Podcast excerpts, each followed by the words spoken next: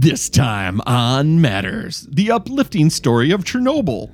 The move to Denver. Uh, the XD document we provided you with says 57.98 pixels, and the site says 57.96 pixels. So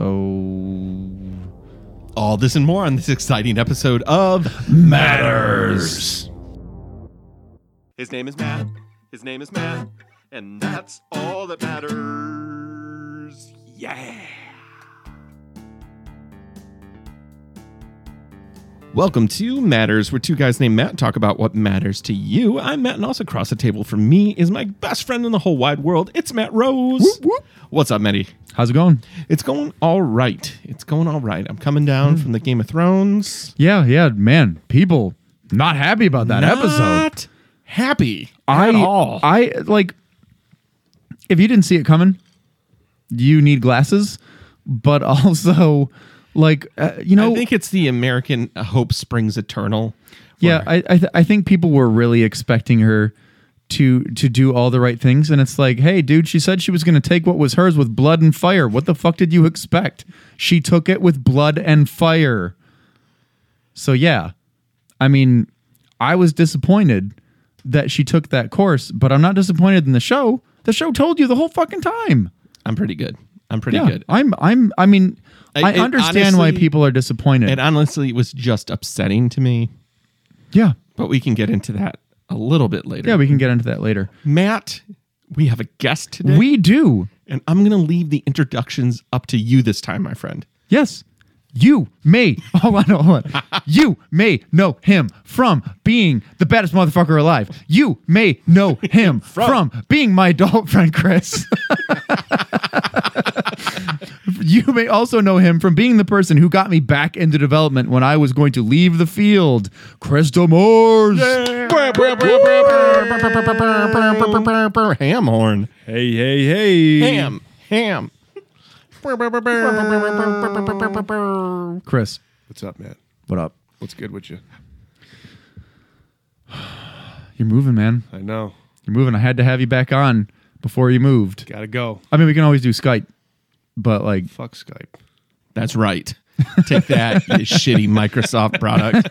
Fuck that. You were good once, but now you're garbage. Slack for the win. So the can you, can you do voice calls over Slack? Yeah, if you download the app from Slack's website, Oh, you can do screen sharing, voice calls, and you can remote pair. So, like, if we were writing code oh, together, oh wow! I could call you, screen share, give you control of my machine, and we can pair on oh, my Oh, machine man. and then switch back and forth. Yeah, it's pretty So I'd be like, "Oh man, you're you're using three spaces to indent instead of a tab. Pretty Fuck much. you." Let me take control, motherfucker. That's a real Silicon Valley joke. The last time that you were on, it was easily six months ago. Oh, Probably. it was, it was, Yeah, it was it probably a like a probably like. I I don't even know if my daughter was born yet. Not yet.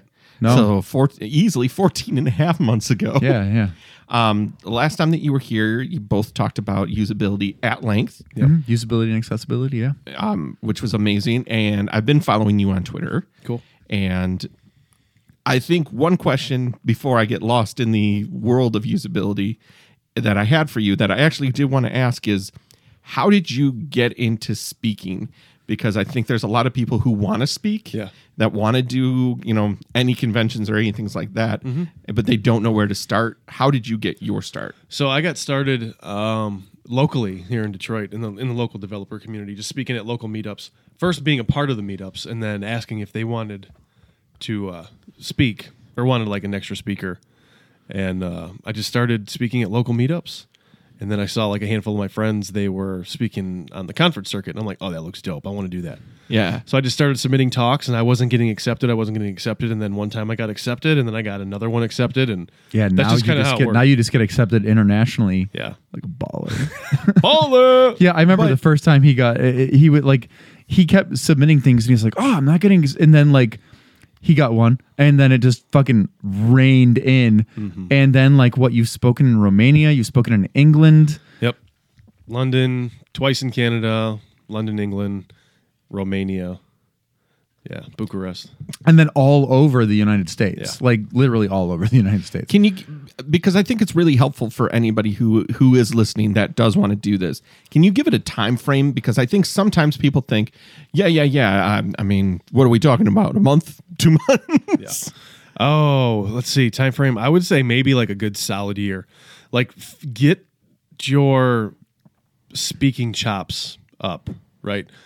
And what I mean by that is when I give my conference talks, I bring a, a different kind of energy to the room, but I've grown into the speaker I am today.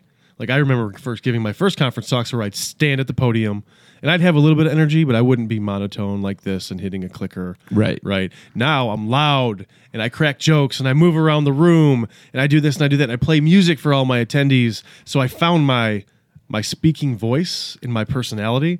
Finding that is, uh, is going to be huge, but you're not going to be able to find that unless you are speaking to smaller groups of people, I think. And once you kind of get that down, get your kind of flow down, then try and move on to, you know, a bigger bigger audience. But it's it's not going to happen in a month. It's not going to happen in six months.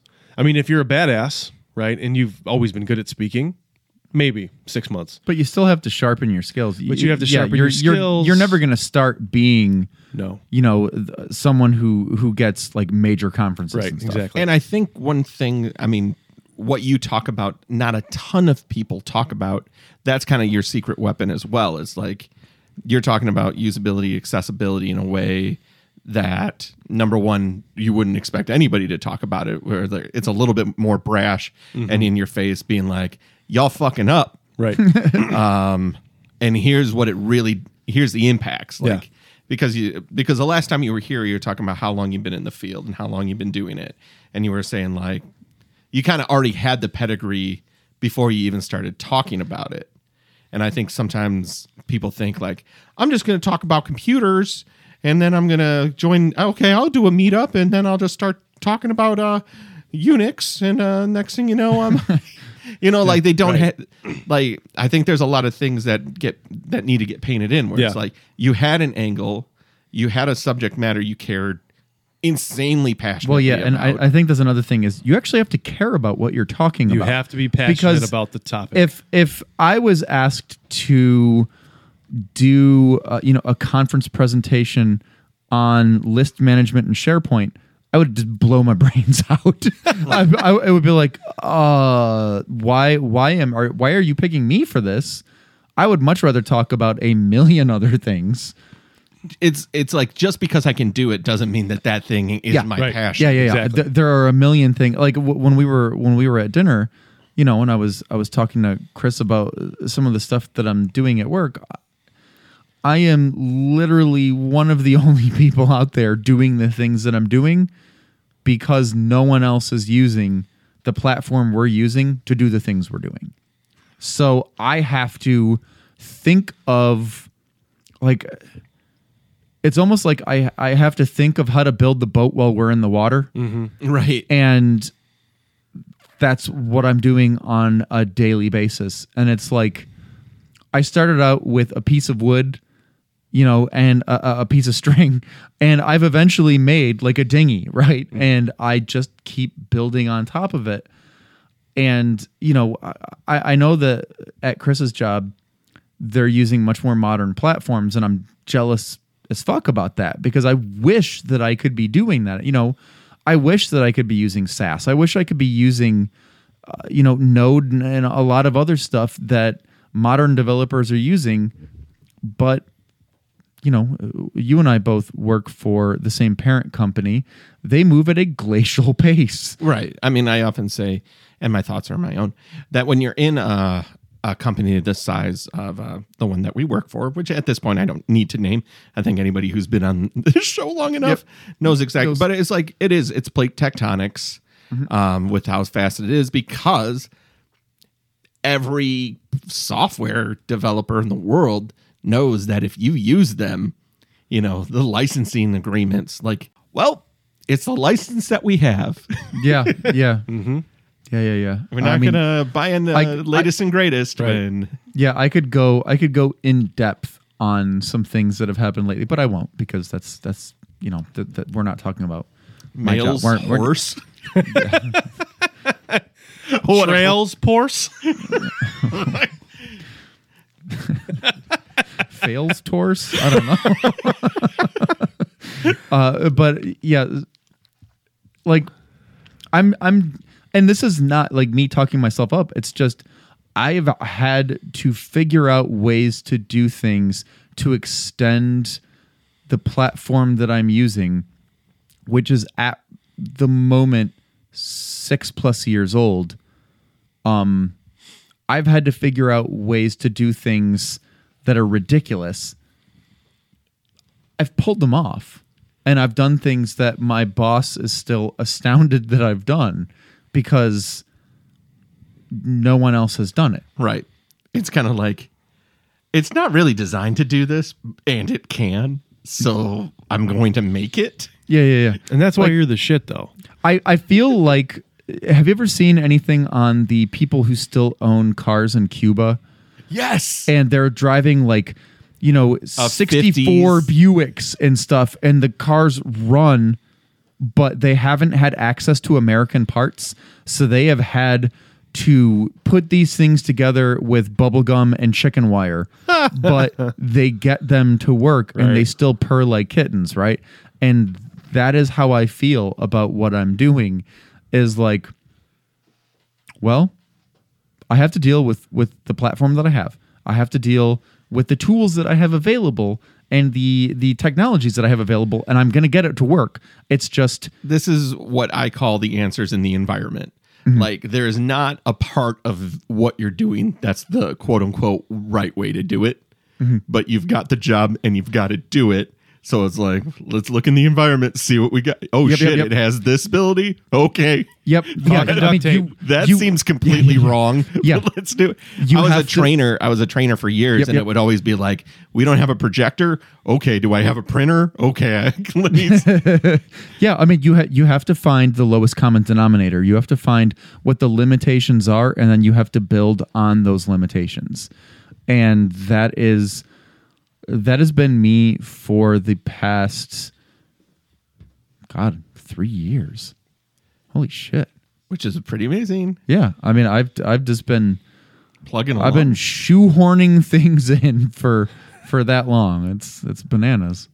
Chris, can I ask you a question? Yes, sir. How long had you been u- uh, in usability and accessibility before you started talking about it? Oh, let's see, let's see, let's see. Uh, not that long, not that long at all, because I was already involved in the community, Okay. and then I, s- a friend of mine, who well, I'm friends with her now. Um, I was watching her on YouTube speak about accessibility, and she was speaking at all these conferences all around the world, and I'm like. There's not many people out there doing this, and this is really important, and more people need to be speaking about it. So she kind of like got me into it by not really getting me into it, but uh, by like, hey, Chris, you need to speak about this. I just was inspired by her, and I was like, you know what? Right. I need to start talking about this shit. She kind of showed you that the door was open. Right, And there was a exactly. way to, d- there is a market for it, you know, because you want skills that are marketable. You Right. want things that are out there. Right. The guy who's still talking about, you know, semaphore doesn't get a ton of speaking engagements. Right. who- but he who is was it? very popular. Marcy Sutton. Yeah, That's what I thought. All right. Okay. Very popular in the flag community. Uh, the semaphore guy. I, I figured that's who you were talking about, but yeah, because Yeah. you've you've mentioned her many many Yep. times. Yep. So she's kind of she was kind of the inspiration behind doing the whole conference thing at scale about accessibility, and I started learning more about accessibility and the needs of the users. Jakob Nielsen's design principles, Yep, yep, yep, yep, all these different things and different types of dis- disabilities that we're trying to target. Uh, different. Oh man, of, just just trying to get people to understand color blindness, yeah, where they're they're using colors that will not work with colorblind people. Where it's like, no, you guys, you guys need to understand contrast ratio. yeah, and trying to get designers who are set on what they want to do to understand seven to one is the minimum contrast ratio for text, dude. If you go under that, it is going you are going to start losing users. yeah. And uh, just because you can read it doesn't mean someone who's 40 can read it, someone who's 50, 60, and beyond, or someone who is sight limited Yeah. and in their 20s. And I make that point too when I give my talks. Like I tell everybody when I'm going through like my be- like half of my talks are on what accessibility is and like Right. the type of disabilities we're targeting, mm-hmm. and then the ha- other half of the talk is about the topic of the talk. Yep. But in the beginning of that talk, I tell people like it. It all starts with design. That's Yeah. where it starts. It doesn't start hands to keyboard with the developer. Yeah. Your designers have to understand color contrast. Your designers have to understand web content accessibility guidelines, Yep. the DOM, the document object model, user flow, workflow, how tab index works, because they're designing these experiences, handing them off to the developers. The developer has an uh, an obligation, a moral obligation that I believe to build these accessible user experiences, right? Mm-hmm. But you can only do so much with a comp that's given to you by a design from a designer. yeah, Right. d- you need to work hand in hand with these with these people. Exactly. And they you need to take your ego out of it and they need to take their ego out of it. right And that is because really they're tied to marketing they're tied to Yeah. the idea of product x the widget they're like 100% of their day is dedicated to loving the widget Yep. Yep. and they don't get the other side of it Right. i mean i think that is so applicable in multiple facets where it's like they don't understand it's very difficult when you're at the top what's that I just read your shirt. Yeah, keep your pants on, baby. Uh, I think it's very difficult when you're at the top to always see the impacts on the way down. Yeah, for sure. Definitely. One of my, uh, and we've had him on the show, um, Nick Campbell. Yep. Uh, his secret sauce is that he's colorblind. Uh, he's been in design and motion graphics for years, so he always he always has that thing that nobody else in the room has, where he's like, "I got it. I, I know Right. what this is, and I I can see it, and I can." It's always kind of like I've always loved his design because of that. It's mm-hmm. like he's got other people in the room that don't have color blindness, but at the same time, because he is, it has never been a problem to do Right. and view any of his stuff. And he's worked for, I mean, he's worked for himself now for a long, long time. But I mean, he when when he was on, He he, did- was talking about some of the some of the the campaigns that he or some of the companies He did he the, worked when with. Conan had the Tonight Show. He was the one who did the uh, credits, the beginning Oh, that's credits. yeah, Yeah, like- I mean, it's it's craziness. Wow. And he's like, I always sucked at those, but that was the first one that got accepted. and then it was like, oh, too bad. Uh, but yeah, I mean, uh, I I can remember when I worked for the first company that I worked for out of college, Flagstar Bank.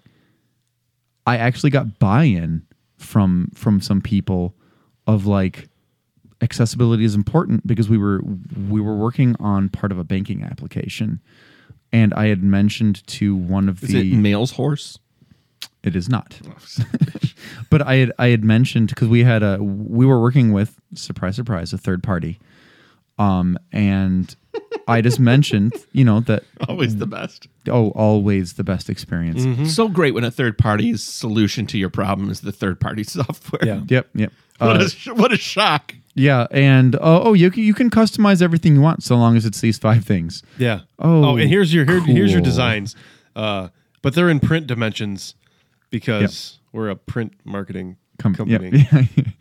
um, so I, I just mentioned to the because when I worked for Flagstar, at some point they got bought out by another company, uh, Matlin Patterson, and so they brought a bunch of their executives in, and one of their executives was in charge of this project, and so I got brought in because I knew I knew UI stuff, um, and I mentioned to him like, well, a lot of these things aren't going to be accessible to like people who are colorblind or older people who won't be able to tell that contrast ratio. That's like a three to one.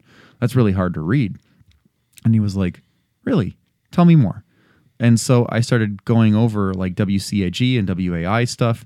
And he was like, All right, we're going to hold them to it. You write the stuff, we'll give it to them. And if they push back, I will, I will tear them to shreds. And it was like, That's cool. Holy shit! That's I rare. I That's know- I fucking know- rare I don't know what to do. But he he knew that if we have people using the application who are older, he was an older guy, and they're unable to use the application. That's the last thing your they- CEO wants or a Yeah. VP. Yep. Yeah, that is the, they're going to stop using your application, Don't and they're going to be going in. Yeah, they're going to be going into branches, or they're going to be going to other Banks. companies' branches. and they didn't want that. And so, you know, I, I I was actually able to get them to adhere to acce- web accessibility initiatives, Right. and it was like, holy shit, this is great. I mean, they screwed me over, and I left the company, but Yeah. he didn't. Right. He didn't. Mark didn't. So it's And funny neither that did Glenn. I mean, they you, were. you know were you're great. talking about the another company that you worked for because the company that we worked for Oh, that that you know rhymes with shmoo mited schmore. schmited blore schmited blore Hugh, Hugh Bitey Horror. core fudgided Fudgided fudgided cores. suck. Anyways, yes, the company that we had previously worked the for the that will two remain things unnamed. that you know the the uh, ambassador of the company we'll call them would hate would be for their users not to use the application Mm-hmm. right and that's why i pushed so hard for it even if it might have never made it to the top Dude, but, imagine when I was the only developer there pushing for it. right yeah it's it's hard it's hard to get buy-in but at least you won on that front at the old company you were at before so. Yeah. that's that's one of the questions i get all the time. How do i get buy-in? How do i sell this? And i tell people well- right off the rip you'll get sued. It's fucking easy as that. You'll get sued. Yeah. and if they're like well i can't really say that. Okay don't do it the chris way right get some facts and get some other statistics Yeah. behind it and especially and- if you're like a federally insured company, Yeah. you have to abide by, yes you know, accessibility guidelines because you literally can be sued under the Mm-hmm. Yeah. Americans with Disabilities Act and stuff like that. You, Yep. you need to pay attention to those things because those fines are not cheap. no they're not and usually the companies like if you do get sued they'll give you a time frame Yeah, yeah, yeah, yeah. you know what i mean they're not just be like oh but, uh, here's but but why even put yourself at risk when You you, can shouldn't. just build it right the first, first time, time. and you don't have to worry Yep. about it? yep i agree And I mean, uh, uh, things as simple as alt attributes on an image. thank you for calling it an attribute matt Oh, please! I'm not going to call it an alt tag. What am I, a fucking amateur? my man That was a high five. I think sparks came off of that one. It did. It was a little bit of a lightning strike. Yeah. Uh, but yeah, I mean, just trying to get those things. Like I was, I was trying to explain. some of uh, some of our international markets were were talking about uh, how the local site search stuff was not returning the results that they wanted and it was like well but you're you're not adding any metadata to these pages so when the the actual platform search is is being performed it's only going to return the title of the page it's not re- going to return any information about the page because you haven't filled it out oh well well, we never knew we had to. Yeah, you did because we told you repeatedly. oh well, how do we do it? Okay, so for keywords, you just you just write all the keywords that you want that will come up when you're searching. So if it's an insurance page, you mention insurance and you mention any terms related to insurance that you want people to know about. So if they're searching, that page comes up. Oh, okay, that makes sense. Well, what about description? That is self-explanatory, but I will go over it anyway.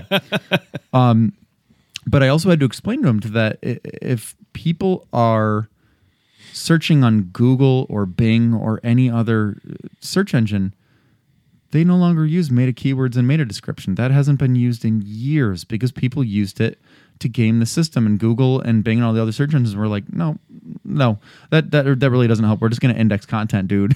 Yeah. you know, you have to write good content, and if you write good content, then you will show up. Yeah. Otherwise, right semantic you. markup use proper heading level elements in the Yeah, right yeah, way yeah. in the right sequence Yep, yep, yep. that And- shit matters for seo there's no longer the keyword description shit Yep. anymore Yep, but this is just for the platform's search tool. When you're searching the site, you, Yeah. you got to fill that stuff in, dude. Right.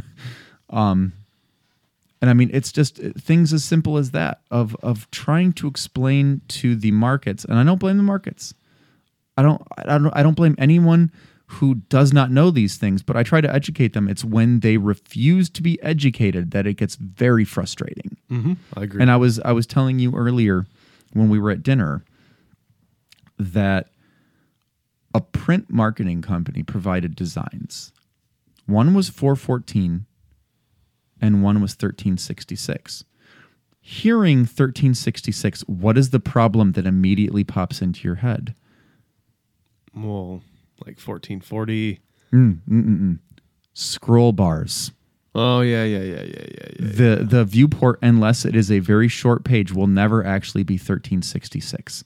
It'll always be 1355 or something like that. So if you are setting the absolute width of an image to 1366, it'll actually cause a scroll bar. You can't do it. So a lot of laptops maximum resolution is 1366 by 768. when you make a design that is to 1366, that is a problem. Because if you are expecting exact measurements like like marketing groups like advertising agencies will do, you can't meet it because the browser width would actually have to be like 1388 by 768 in order to accommodate a 1366 image. So when you have a carousel and the carousel dimensions are exact, and they're saying, well, it's not matching, you didn't do your job. It's like, well, actually, you guys didn't do your research. Go eat a turd. Don't come to me because I can show you that if I make the width accommodating the scroll bar to 1366, it is the exact dimensions. It's that you guys don't know what you're doing because you're a print agency, not a web agency. You provided me a mobile and a desktop with no breakpoints in between. So I had to come up with my own mobile or my own mm-hmm. tablet design because you guys don't know what you're doing. Classic. Yep, Yeah. yep. That's like getting that's like getting web mockups in points and inches. Yeah. What? Or or or serious? or getting hex with opacity levels where it's like just use RGBA. What is wrong with you? they don't get it. They just don't. get it. So, Chris, you're Yes, man. moving. I am. I'm moving. It's a big move. What's going on? No, you know, I'm just going out to Denver. Two weeks, baby. Two weeks. Two weeks, I'm Holy out. Shit. What prompted the move? Better he has opportunities? wanted he has wanted to live in Denver for years. Yeah. Yeah. Um different life, different lifestyle. Probably a healthier life. You know what I mean? A lot I of skinny people out there. Yeah. So I might be able to get it- healthy. I think I think that Colorado is the most fit state in it's one of them. the country. Like when I go out to when I go there, like people look at me and are like, "This motherfucker is not from around." Here. He's from Michigan. because fuck, there's not many 6'3", 260 pound people walking around Yeah. unless they're fit. You know what I'm saying? Well, But, uh, um, my friend Jeremy, when he moved out there, he was he was a little overweight, and what he did is he went running and he went like biking and stuff, and he dropped a lot of weight. And like you've known Jeremy for Years. pretty much as long as I have, Yeah. and Jeremy now is a beanpole. like he's he's he's like me, but he's as tall as you, right? And he is living out there and going biking and going running and all that. He really Yeah. Dropped weight. And you can do that shit everywhere. Yeah. Like if I want to go hiking, 40 minutes, I can be up in a mountain. You know yeah, what yeah. Well, yeah. From Denver, forty minutes. In Colorado Springs, it's like ten minutes. Exactly. So I mean, it's Yeah. just the there's more to do outdoors all year round, Right. Because Yeah, the weather yeah. in Denver is always amazing. Doesn't matter whether it's, It's winter. not. It's not like here where it's Right. just like so cold you want to die. exactly. Well, Exactly. well. Wait. It gets let's- cold and let's- snowy Let's Yeah. walk that one back a little bit. But it's the the hot weather is dry heat. The cold weather is dry cold. It never gets super muggy where the snow is like 50 pounds trying to shovel one shovelful. That shit sublimates during the day where you get like two inches Yep. and it is Gone. sublimated by like noon. and that's the coolest thing I like about it too is when it does snow, it's gone the Yeah. next day or within hours. The snow automatically just melts because Yeah. it's just always sunning. Well, yeah, because I sunny. mean, you are you, a you're closer, Closer. to the sun, and also it's dry. yeah, So it just it goes from solid to gas, baby. yeah. Yeah, baby. Gotta get that That's solid all, that's all. That's all sublimation. is, baby. baby. But uh, but yeah, I mean, you know, I, I love going out to to Colorado and and going to Jeremy Maria's and and actually like going on hikes with Jeremy and shit. Like we'll go to Cheyenne Canyon. We'll go like I think the last place we went hiking was like Pastures Rock or something where it was really cool. Like uh, climbing up there and shit and and going into Cheyenne Canyon and there's just so much to to hike there Yeah. and like you know you get really great pictures Yeah. going up there um and that's the second time i went to cheyenne and we've gone to uh to manitou springs a bunch of times and gone up the incline and it's it's great i mean it you know you you definitely have to get acclimated Yeah, Because if you go there the first day and you're like, I'm just gonna get fucked up, like you don't understand how fucked up you're gonna get. Yeah. I Because- you know the uh, the elevation has to do something to The your- elevation your and the gas. dryness. Yeah, because when I go to when I go to visit back in like the Denver, Mm-hmm. I can't stop farting. I think it has something to do with the elevation. It- Seriously. well, it probably does. Um, but like the the first time I ever went out to Colorado to visit uh, Jeremy and Maria, and Jeremy and I like went on a little bit of a like pub crawl that day, and he was like, "I know you want to keep up with me, but you can't keep up right, with me. right. So drink your waters, and like if you if you start to get really drunk, stop." Yeah. And I was like, whatever, dude, I can keep up with you. Just because you're at higher altitude. And he's like, no, you don't get it. Like biologically, you cannot keep up with me. uh, and like, you know, I, I kind of learned that lesson that day. But like, yeah, I mean, you know, it's it's A, it's in the d- desert. And B, you're a couple thousand feet over where you normally are. Yeah, like That's gonna fucking wreck it's- you for a while. Yeah, yeah. You're you're a mile higher than you are now. The Yep. ox- less oxygen and drier atmosphere, you're gonna start just evaporating water. So Mm-hmm. Stay hydrated. stay hydrated and uh, don't But be they an got idiot. them sweet rules about 420, babe.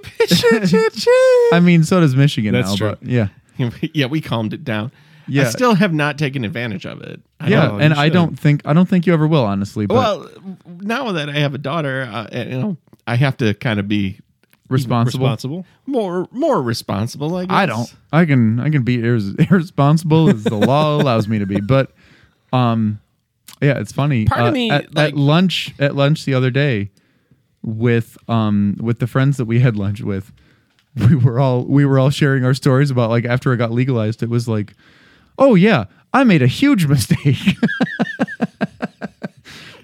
Just just because it's so much different now than it was when we were in high school. oh shit, yeah, because like the strains are actually. Like, Oh yeah, like uh, you don't you don't understand because you're you're 10 years younger. When I was in high school and you'd smoke weed, you could smoke a whole joint and it would be like, "All right, I'm pretty good." I'm feeling mellow. yeah, I'm I'm mellow with AF. I'm I'm going to go and like I don't know, watch Return of the Living Dead, chill out, eat five bags of chips. It's cool. Now, if I were to smoke an entire joint, I would just I would be on the ground crying in a pool of sweat. I don't even finish a full joint anymore. Like back in the day, so you say 10 years. So when you were in high school, I was not in high school yet.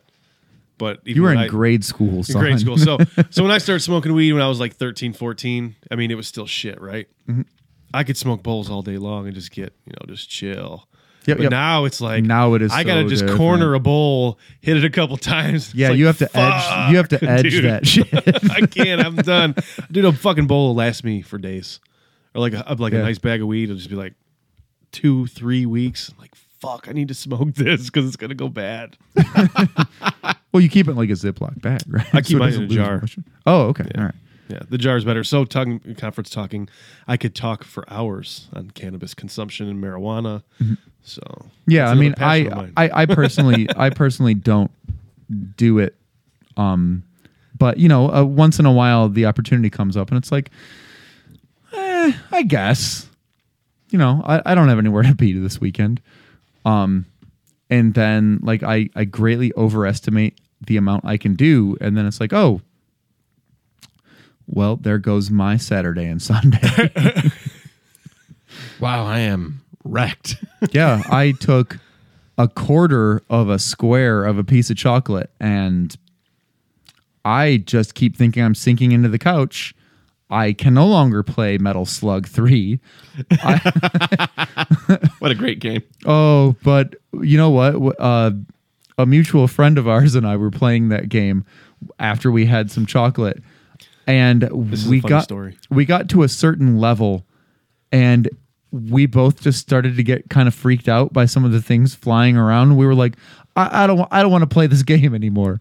And so we stopped playing and we started watching Zach Morris's trash. Zach Morris is trash. He is trash. He's a trash human being. He is the worst. Um, and then I think we watched like a couple episodes to Get a Life. Great show. Great show. When you when you go out to Denver, does your speaking is it supplementing some income? I have to ask. I'm going to be that guy. Like, is it a is it an independent business at this point, or is it kind of like No, I mean I don't get paid for it. Right. Perfect. I just Okay. Yeah, they, they might comp like a room or like yeah, so tra- u- a- a usually, per the, diem yeah, for usually food or something. the way but- they do it is like most of the conferences, knock on wood, most of the conferences will pay for your flight and your hotel to come speak. So you're essentially you're traveling for free, right? that's awesome? Mm-hmm. And so I am also a Google developer expert in web technologies. So being a part of that program in my region, North American region, whatever the conference doesn't pay for, whether it's flight or travel, I can put in for travel through the GDE program. And then Google will pay for flight and, and hotel, which I did a lot last year. So like one conference might do the hotel only, but not the flight. Mm-hmm. So then I'll put in my travel funding through the GDE program and I'll get my flight taken care of. Or vice versa. Or if the conference doesn't pay for anything because they have limited budget, I'll put in for the hotel and the in the flight. And it's taken care of in my region, which is so Canada, US, and then Mexico. Mm-hmm. But now I'm also a Oracle groundbreaker ambassador. and a Microsoft certified developer I'm a Microsoft MVP. or MVP. Yeah, yeah. But being part of the Oracle program is that they'll pay for the international flights. Oh, oh shit! Yeah. So as long as I'm talking about like Oracle Cloud or Oracle or that that space at a conference, they'll pay for that stuff. So Oh, you wow. kind of tailor how you're talking. You you obviously have what you want to say to the audience, but at the same time, you're like, because I'm getting some sponsorship here, I need to kind of point this in this direction. Yeah, and you know the cool thing about the Microsoft program and the Google program is you don't have to talk about Microsoft or Google products, right? that's nice. That's amazing because I could I got like I have friends of mine who are MVPs and they talk about C sharp and .NET and Azure and this and another thing. But since I'm developer technologies and I talk about accessibility, it doesn't have to do with one or the other. Correct. It's just anything. Or if I just talk about the front end in general, I can talk about TypeScript if I wanted to. I could talk about React. It doesn't matter because they're all developer technologies. Yeah. So I don't have to talk about a Google product or, Or I don't a have to Microsoft talk about a product, yeah. Product since I'm just a web technology developer, technology, whatever the case may be, certified. Evangelist. Yeah. So it's That's sweet. that's awesome. Yeah. I think that's probably the right thing, especially for accessibility and usability. Because if they were saying like, not saying that you would say this, I would say if you told me that Google's like Google's a way of accessibility and usability, I would think that's a little bit limiting because there's probably other ways that you could solve the problem. yeah. Yeah. When you when you start getting companies that say, "Oh, I'm the end all be all of this," that is what causes forking. Yeah. yeah. That's that's what know- caused the browser wars and shit. I give a talk, so I give a handful of talks on accessibility. I give one talk on CSS, and when I talk about browsers and implementations, I talk about all the different browsers. Like I talk about what Chrome does, but I say, you know what? In this case, Firefox is better. So I suggest you use Firefox for this. Chrome's almost there. They might get there within a year, but if you're doing this. Specific use thing. Firefox, right? Yeah. And everything's cool because when I had my interview, they at my interview for the GDE program, I had to go through two interviews, uh, just not like technical ones, but like, hey, if you were to see this, or how would you handle this problem if somebody came up to you at a conference? Mm-hmm. Would you be pro this or pro that? And I'm like, well, I would tell that person use whatever technology would be best for them. I wouldn't rag on one or the other. And they're like, Yeah. that's the answer we wanted because Yeah, we don't yeah, want you just toting Google, Google, Google, or DevTools, DevTools, DevTools, or Chrome, yep, Chrome, yep. Chrome. Talk about the other things out there. You're there for the developer, not Yeah. for the product. Yep, yep. So And That's really I, from their point of view, they're probably thinking like, because you were honest with them, that's a better reflection on them exactly than saying that we're the way in the light. Like, well, wait a minute. right, exactly. Well, yeah, and I mean, I I can remember. I don't know if you remember this or not. The the first developer tools I ever used was actually Firebug. Firebug? Yeah. Rest in peace, Firebug. Um, but I mean, that was the first thing I ever used where you could actually see the document Yep. object model being changed on the fly. Yep. And then, do you remember Dragonfly? Yes. Yeah, Opera's. Um, and then like when when Chrome came around, I I got like Chrome beta and shit where I was like, oh man, I can't wait to see what this is like. Right. Um, And then like, you know, you found out they had developer tools and it's like, all right, let's see how this is. And you know, the first version wasn't Firebug, but it w- it, it provided, you know, enough of it. And now like I- don't know what I would do if I did not have Yeah. developer tools. And that goes for uh, Firefox and Yeah. Chrome. Like do you remember when Firefox introduced the 3D part of, of developer tools where I was like, "Oh my god, I get to see z indexes Yep, in real time. This is context, crazy." yep. Yeah. so and that's the thing about Firefox and Mozilla. They are, in my opinion, as far as that tooling goes Mm-hmm. for like CSS and stuff like that, they are leaps and bounds ahead of Chrome at this point. Yes. oh wow. Because Firefox was the first one that had screenshotting nodes in the dev tools Oh, okay. way before Chrome did. Yeah. And Firefox's grid dev tools Oh, CSS are grid. way ahead because Chrome's not even there yet. There's no way to inspect the grid, explicit, implicit, any of that. Really? Chrome is there. You can see start of the implementation in stable, but Firefox is the way to go. You don't even have to go with Canary Firefox. You can. You, I, there's a little bit in stable right now, but if you were to use like a regular build of Firefox, because it's Firefox is now Quantum, yeah. the the work that Jen Simmons is doing and like Rachel Andrew and all those other people Mm-hmm. that are pushing the dev tools and, and speaking up because they evangelize for for Mozilla. Yep. Yep. They're, the, the the dev tools are just like dude, leaps I- and bounds better I- than I- Chrome. Whenever I have a question on on things and I see MDN as a resource, I check that check MDN, MDN, article. yeah. Oh hell yeah! Yeah, I mean, I would probably check an MDN article over a Chrome Uh, article. MDN is a Mozilla Developer Network. Uh, for anyone who doesn't know. Mm-hmm. But yeah, when it comes to syntax, definitely MDN. Accessibility and web performance stuff, I would go to Chrome's documentation, web fundamentals Yeah, documentation. I mean, uh, you don't have to do an either or, right? I mean, like, No. I I supplement. I I look at one thing. I look. I mean, I I try to. I try to be well rounded in in the tools that I'm going to. I think there's one thing we can all agree, and it's that Internet Explorer's developer tools are garbage. Sucks.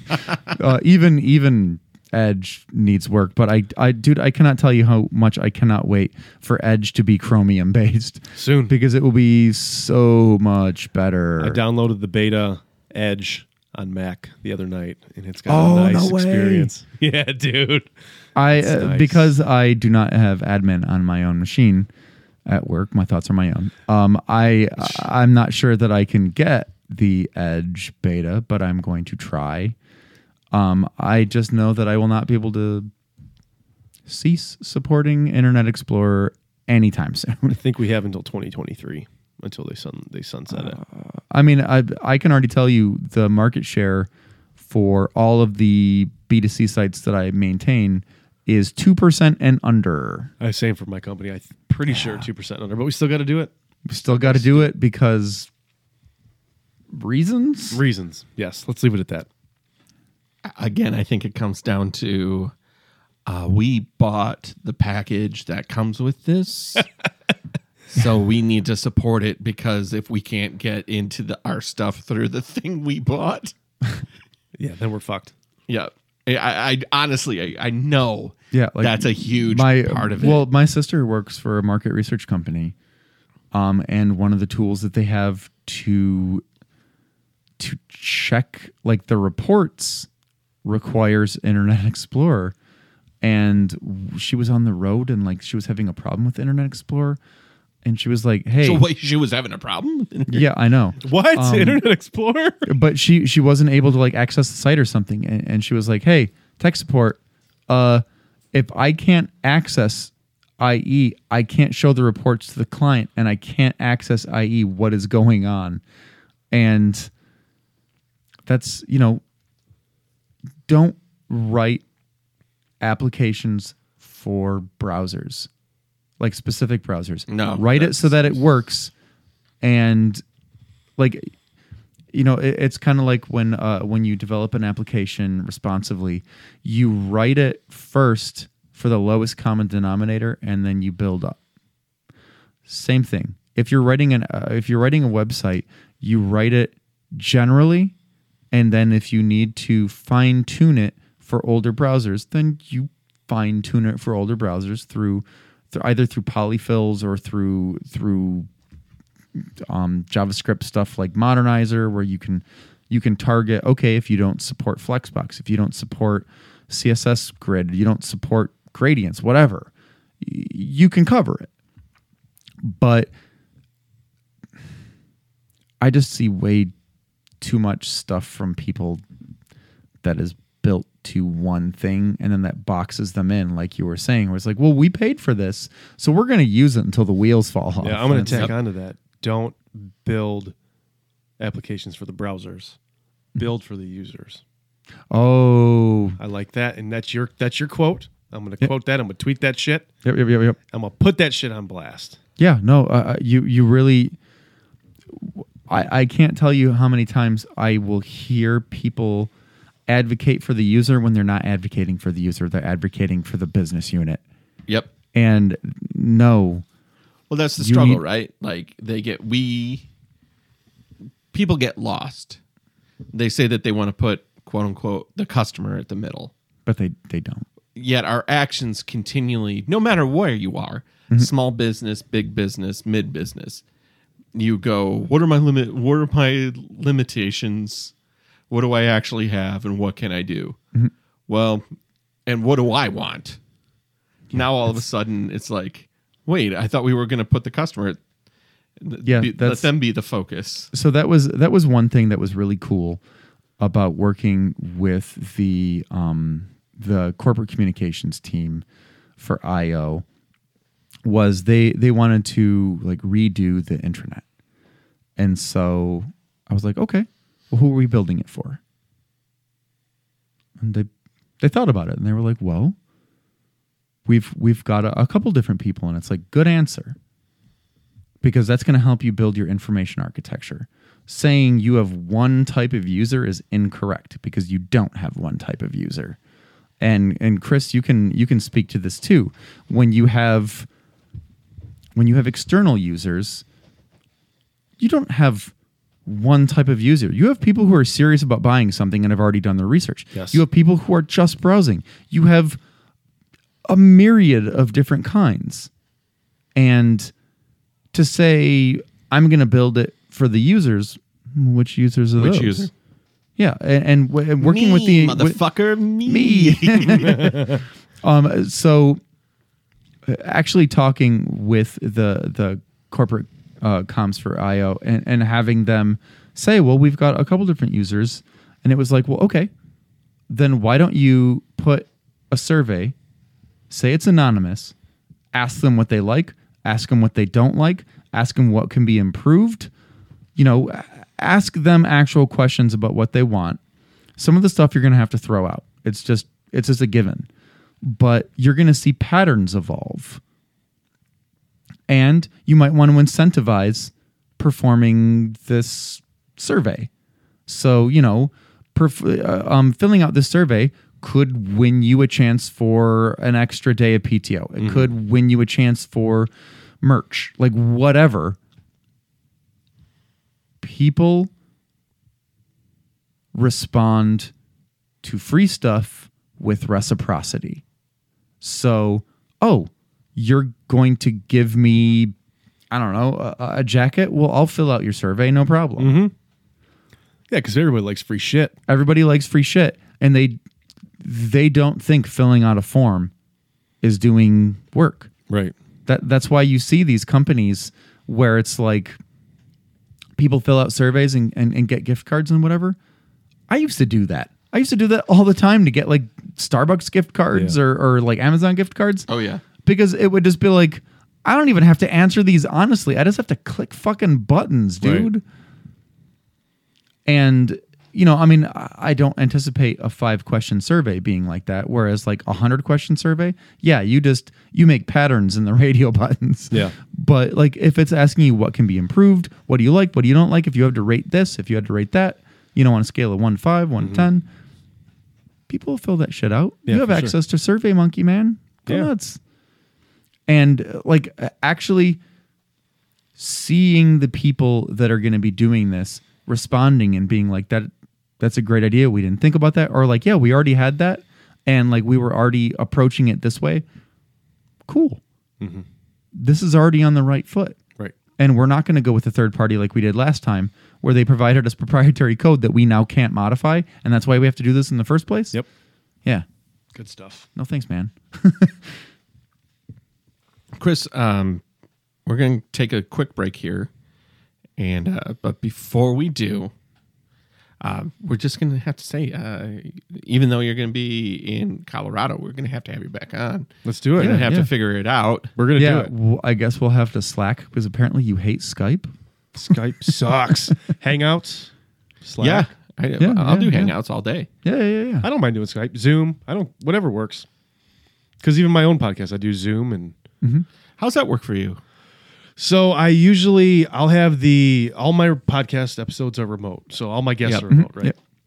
And I'll I'll set up Zoom where we can just see each other, so I'm mm-hmm. not talking to like just my computer screen. Which is rough. Yeah, you want to kind of want that. I want to see you and interact with you, so you can see Yeah, my hands. when and I can when see I your was when I was on, like that was just yeah. like us talking to computer right screens. because I didn't have the idea of using Zoom until I was doing a podcast for somebody else, and they were using Zoom to interact with me. Yeah, well, when when we do transmissions from the dark side and we we have to Skype in with Jen, we we can see her now. Right. Yeah, but yeah, I, I don't know what it would be like if we couldn't see Jen. Right.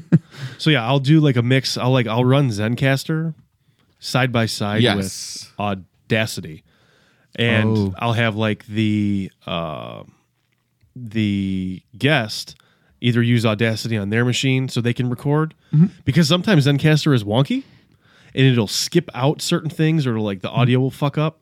Well, yeah, But and then if- you then you have the the track that you can sync up Exactly. When they so if you, they're yeah. recording on their end and I have the recording on my end, they just send me the wave or the MP3, and then I just hook it up in Audacity, match Yeah, everything I mean up, that's and that's then, basically how you do Roach Coach, right? we do Roach Coach. Um, I just didn't want to pay for a Zencastr. Yeah. Um, but he has a setup similar to this. We have the setup here. We record. Um, it's so still. This is the master because I have the out from my computer. So I basically have the master here on coming off this rig, and then I have our isolated vocals on the computer, and then he has his isolated on here, on his version of his recorder. Right. And, And then then you just sync 'em up. We just sync them up. Yeah. You know, we do a count to three, and that's it. Yep. I've looked at Zencastr a lot because of just kind of wanting to get some people from a distance. Mm-hmm. And Skype can be sibilance heavy, Mm-hmm. where it's like an S just feels like a dagger in your ear. Right.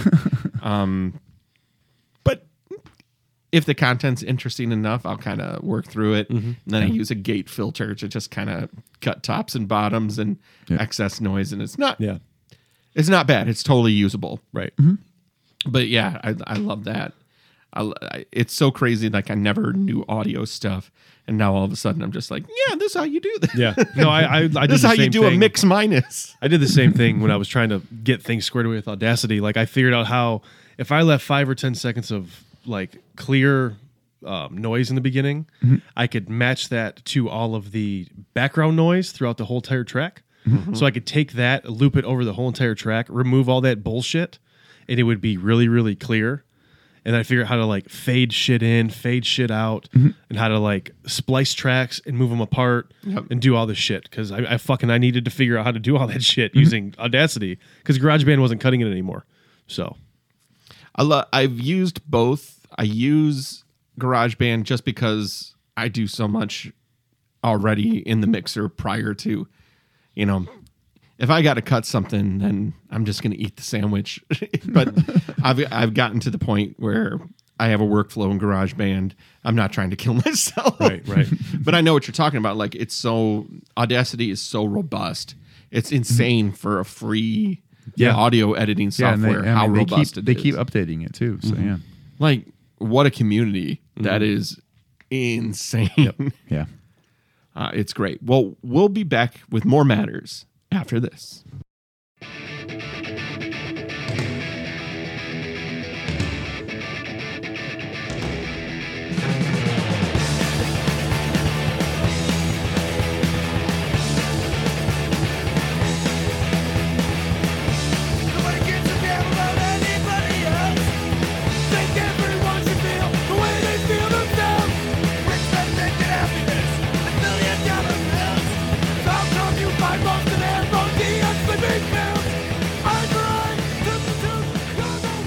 welcome back to matters uh We have reached the part of the show where we talk about what we are into this week. It could be something as simple as a song, all the way up to a brand new way that you run your life. Um, if anybody has one locked and loaded, uh, you can feel free to go. I am into moving. I'm, I'm super fucking nervous, and yeah, I've had a lot of health shit going on, a lot of work shit. Uh, so like, I haven't been able to focus on the move like Yeah. completely. And I started packing the other night, and I only have two weeks left. But yeah, I'm, I'm stoked about that and excited for new adventures and in life and see what happens. So I, I imagine that you're are you hiring a moving company or are you renting the U-Haul van? So what I did was I rented. ABF has these things called Relo Cubes. Yep. They're like pods, but we don't have pods in Detroit. Mm-hmm. They don't service Detroit. So I rented two cubes. Uh, you only pay for what you use. So if I only use one, I only pay for the one. Oh, sweet. So what I'm going to do is I'm going to rent a U-Haul, pack the U-Haul, and then my dad's going to go with me. We're going to go to the ABF service center in Romulus, drop it off, lock the reload cube, and they're going to deliver it out to Denver within three days. so I did guaranteed delivery May 31st. Then I'll just when I'm going to drive across the you know cross country in my truck, 18 hours, 19 hours, load my truck up with what I can, get there, do all the paperwork. I already signed the lease and everything. Moving Cool. dates June 1st. Get the keys, go to the reload center, start just unloading back and forth. I got three days, three days to Oh, load it, three days that's to a unload sweet deal. So it literally takes that cube from. Romulus. Romulus to, Denver. another Denver reload center. center. Yep. Yep. So it's not in the street. It's no bullshit. It's a Yeah. guarded security type thing. Yep, dude. That's, that's service. That the service to service.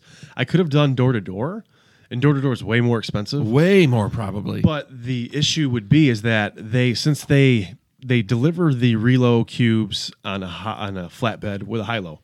The high low has to be able to get up into the parking lot to drop the relo cube in the parking space. Oof, not What happening. They can't if there's an incline. Yeah. And the approach to my apartment complex in Detroit, there's an incline and then you get into the parking lot. So that was out of the option. Yeah. And if I dropped it on Cass, I'd need a fucking permit. And who knows Yeah. how long that's going to take, Yeah, how much that yeah, costs. yeah. So I was like, you know what? Fuck the door to door. I'll just do service center to service center. Mm-hmm. It's $500 cheaper. oh yeah. But so what? I got to make a fucking few trips back and forth from the Denver service center to the apartment. It's a 10 minute drive back and forth. Fuck it. Yeah. yeah. So Yeah. And the other thing is you're not you're not looking at that cube going, oh fuck. Right. Every day and this can get broken into Yep. and Yep, yep. my whole life is in this thing that's on the street. Yep.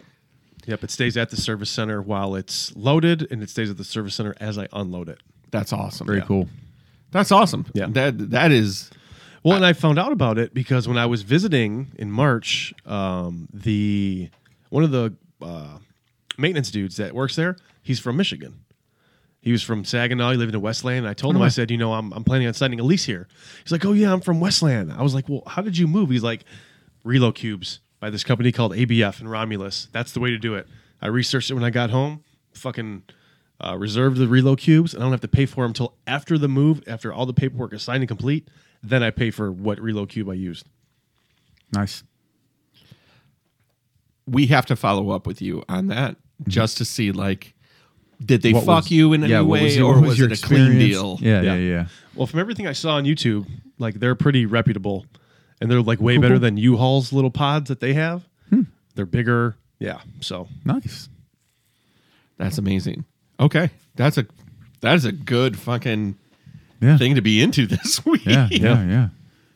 Maddie, you Maddie. got one or you you want me to go? Because I Um, do have one. Uh, d- uh, this this past weekend, I was at a charity event and I won a silent auction for some Glenmorangie, and uh, yeah, no, that's pretty good scotch, man. did I, you uh, drink it all? I drank half of it. Whatever. Shut up. I, uh, I didn't have anywhere to be. Um, no, my friend and I, uh, we it, it comes with four um, bottles of like 125 milliliter or whatever, and we drank two. Oh shit, that's cool. Yeah. Uh, so I think it, we I think we drank like the port aged and maybe like. Hmm. it comes with four. One of them's a 12 year. One's a port. One's a sherry cask, and then there's one other, but I, I, I it might be rum cask. Um, but they're aged in those barrels. Um, they're good. I mean, they're a little sweeter than I typically like my Scotch, Hmm. uh, or at least the ones that I had were. Well, I would Um, expect the port H one. Yeah, the port and the sherry, I, I would expect to be a little a little on the sweeter I had a side. but- fucking insane cocktail at the last menu that I was at. It was port and tonic. I think it's what they do in. Um, I'm trying to. this is this was in Chicago. This was in Chicago and was literally port and tonic, and I think it's from Argentina or something like that, Hmm. or somewhere else. But it doesn't matter. But it was like it's a drink A that port and everybody tonic? has it, Huh. and it's like it was delicious. Yeah, I bet. I was like, holy crap! Yeah, yeah. I mean, you know, I, I, part of the reason why I made a bid on it is because it was my sister's item in the silent auction, and she was like, "Just bid on it." Um, but it also came with um, six soapstones, uh, like the you know to put in the freezer to Yeah. put in your drink, uh, and then four crystal glasses. Um, and so it was like, all right, I'll make a bid. Uh, and I won, and now I've got a bunch of cool glasses and a bunch of freezing cold soapstones, and then Glenmorangie. But my sister gave me that Glenmorangie set um, for Christmas, so it was like, huh, I've got a spare set. I'll drink whatever I want. Double down, dude. yeah, glug glug glug. How about you, Maddie? Uh, I caught the first episode of Chernobyl, uh, which is the new. Oh, I've I've got it on my I've got it on my DVR. It's the new HBO miniseries, Yep. and it is fucking terrifying. Oh yeah, when when I saw the trailer, it was like, holy shit, is this a horror movie or is this talking about historical events? really, really, the first episode plays out like a horror movie. It plays out like Godzilla. Yeah. It, it is so intense. But the question that is kind of the thesis of the whole show and the writer used is like number one, uh, the truth will always come out Mm-hmm. because radiation doesn't care about lies. yeah. Um, and then it's That just was like deep. and then the other part of it is like, what happens when the story that you tell yourself isn't true? Oh. It's yeah. kind of like, That sounds like my anxiety. Yeah. Yeah. Seriously. yeah, Yep, it, yep. it's like the main, it's it's like the main thesis is because, and and, and it's like, America, any government that would have an incident like this wants to pretend like they would handle it better, um, but How do you how do you handle it better? But Russia Russia handled it very Russian, which is to say nothing happened. You know, they just eat it. They eat the fucking sandwich that that town doesn't exist anymore. The power plant doesn't exist anymore. We've always been at war with Eurasia. right, and and you don't go there anymore. And the populace itself sacrifices to keep that story afloat. Mm-hmm. But in but instead, it's like I had no that like the other thing is there's a podcast that accompanies accompanies it, and the writer was just like, "What do you know about it?" And it's like one of the guys from Planet Money is the other host from mm-hmm. NPR, and um, he's just like, I, "I know it blew blew up. I knew that it was like a full meltdown. I know that nobody can live there now." He's like, "You know why it blew up?" And he's like, "No idea." He's like, "They were doing an emergency test. They were testing their systems in case of emergency." So they created a faux situation for themselves where they had to go to where they were trying to they could have never had this happen. Oh Jesus. And um, like literally in the episode once it blows up, there are people coming in with the red face of the radiation that will die within the week going there is no rods. The core has blown up. There is nothing there but exposed radi- exposed Uranium. uranium. And the guy in the booth is like, nothing happened that didn't happen. Get water in there. Like, it, and it's that cold, dead, awful. Like, no, that didn't happen. When people like look into it and see, like, oh, it's a nightmare. It's, but it's terrifying in that it happened The nightmare has only started. And terrifying. I had no idea, like, because when I yeah, I then read that, fuck, it, it nearly did a China syndrome, which is where the reactor just keeps gathering heat and it could bore itself into the center of the earth. Mm. Almost happened at Chernobyl. Almost fucking happened. I'm like, what? It's it is so perfectly timed for the state of the world where the story is better than the truth. Mm-hmm. And it's like, it's such a warning. It is so well acted. They decided not to do Russian accents, which I mm-hmm. think was a very good call. Well, because but I mean, they've they've got people like Stellan Skarsgård. I mean, they they've got good actors. they've got amazing actors, but they don't have to fake a Russian, Russian accent. accent. You know, they kind of just operated on that. The story, the true story that they're trying to tell, or at least the story of truth that they understand it, Mm-hmm. um, they're like, that will carry you through. Ugh, it is. Just wait for them to start like having all the health problems. Dude, man. they fucking show this. They show the firefighters show up, and this would rip my guts out. I have a firefighting family, even though everybody's out now. But it was like they show up to the fucking plant. They blew cobalt.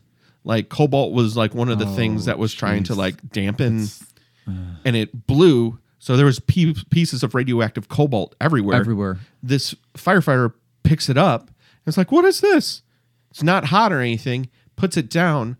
Like 30 seconds later in the episode, He's got blisters. he takes over. his thumb, he takes his glove off. His hand's fucked. He can't work anymore. He can't do anything. And these guys are just fucking standing there shooting water onto the roof fire. The roof fire. That's what they told everybody it was. Oh, Jesus. Nightmare. It's a goddamn nightmare. And it's.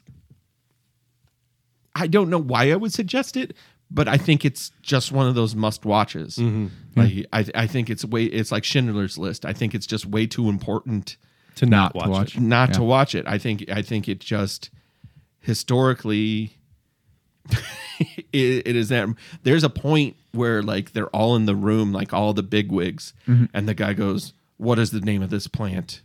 And the guy goes, "It's the Vladimir Lenin one power plant." That's right.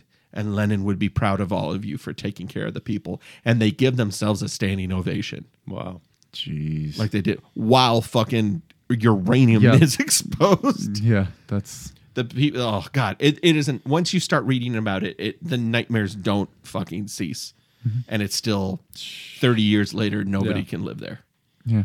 That's crazy. Well, animals have started going back, yes but people will not be able to. Didn't they say like seventy five thousand years something crazy like that It's, like, it's a uh, no, ridiculous, a huge ridiculous number. number. Where it'll never it'll like it'll take that long the, for the it to half even be life sustainable again the, or the, something. The half life is yeah. Like what the fuck? yeah and then it makes you wonder like three mile island right that had a partial meltdown in the 70s yeah. and what do we know that what happened there there was a stuck valve that's about all we know like that's all that you can really tell like but what really happened and they say that everybody's fine and Well, shit. Do you remember? Do you remember uh, on John Oliver when he was talking about the disposal of nuclear waste and how they have been saying the same thing for forty years? Of yeah, we really need to have a program to dispose of this waste. Five years later, we really need to have a program to dispose of this waste, and it just keeps repeating and repeating, repeating, and no one ever does anything. And like they were supposed to move it to. Um, Yucca Mountain or something, and then they were like, "No, we don't, we don't want it here. Move it somewhere else." And, And, it's then like the bottom of the ocean Yeah, there's there's just really nowhere to put. I mean, let's let's be honest. If they move it to the bottom of the ocean, that's how we get fucking kaiju, right? Like, no thanks, man. yeah. Fuck I don't want no Pacific Rim shit. Nope, nope, nope, nope. like Godzilla's great as a movie character. I don't want him as an actual thing. Yeah. Yeah. but uh, then you think about like Fukushima. What do we Yeah. Mm-hmm. really know about what happened at Fukushima? And what do we really know? Not that I'm a big conspiracy nut, because I'm not. I, I, I just don't have fucking time for it. But it does expose a light on when these things happen, how quickly the story can override what's happening, Mm-hmm. and what their whole thing is like radioactive isotopes don't give a fuck. Right. Yeah, Like- yeah. I mean, uh, w- when you look at all the people that were so terribly affected by that, I, I I just, I guess, I don't understand why you wouldn't just exercise caution and and say, "Hey, uh, this could get really bad. Everybody leave." You know, like d- don't don't stay for the stuff in your house. Get out. Well, that's what they eventually did to Print Pack or whatever the city was. Was, was like, you're leaving in one hour, or you're actually you're leaving now. Leave your pets and whatever you can grab. Bring three days worth of water. And that was it. They never went back. All their stuff. It's like Oh yeah, it's like, a mausoleum. It's yeah. I mean, I, I don't know if you ever saw Chernobyl Diaries or not. I did. Um, I mean, they didn't film it in Pripyat, but they but they filmed it in a um a ghost town not far. Uh, and I mean, a lot of uh, I I know that they've sent like uh you know ghost hunting crews or whatever, and Yep. where that you're you're able to be there for a very short period of time. Um, and like they would go through some of these apartment buildings with cameras, and it's like food's still on the fucking table. Yep. yep. Yep. It's it's, It's just nuts, dude. yeah, it, it it it's nuts and terrifying, and All the fucking boil water to turn a generator. Yep. Insane. Yeah, With that happy news, yeah. Do we have time for one more? of course. Yeah, go ahead, man. So I know you two will appreciate this. I am really into, and I know you're into this, and you're into this. It chapter two. Oh, Oh, man, I can't shit. wait. the trailer. Oh, it looks so good. I can't wait. The trailer. Oh, I know. I know that they confirmed that they're doing the Adrian Mellon story at the beginning. Um, did you ever read the book? I started reading the book, audiobook, but yeah, I don't, I don't remember that part. Uh, Adrian Mellon is the gay guy that gets killed in the beginning. Okay, I of remember the now. book. Yep. Yeah. Uh, where they confirmed that they're actually doing that storyline. Sweet. I mean, that was a. There were a lot of parts in that book that were really unsettling. Like, not scary in a a monster is here and it's going to try to eat me way, but just like a human nature is terrible way. Oh yeah, yeah. Because there's a lot of that in Stephen King books too. Uh, but that was that was one of the more upsetting ones. Mm-hmm. So I'm glad they're doing that. Um, I'm glad they're not.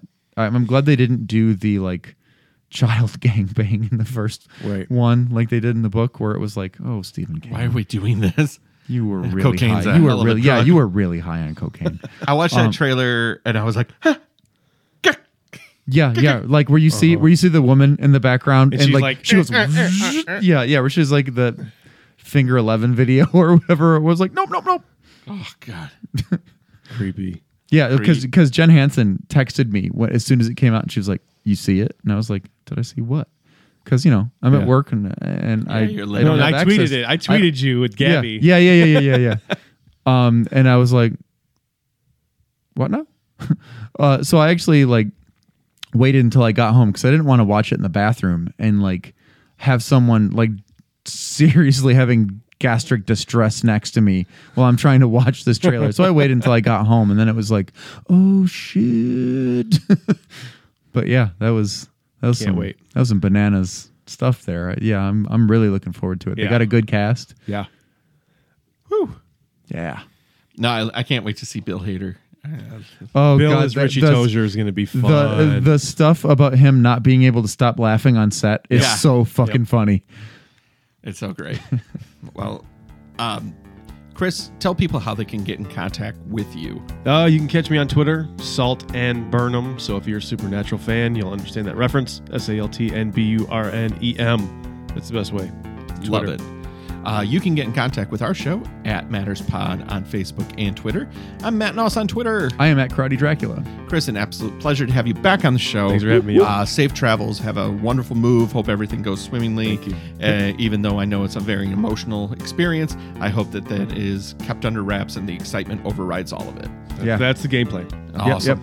Uh, Maddie, high fives. And we'll catch you on the next episode of Matters. His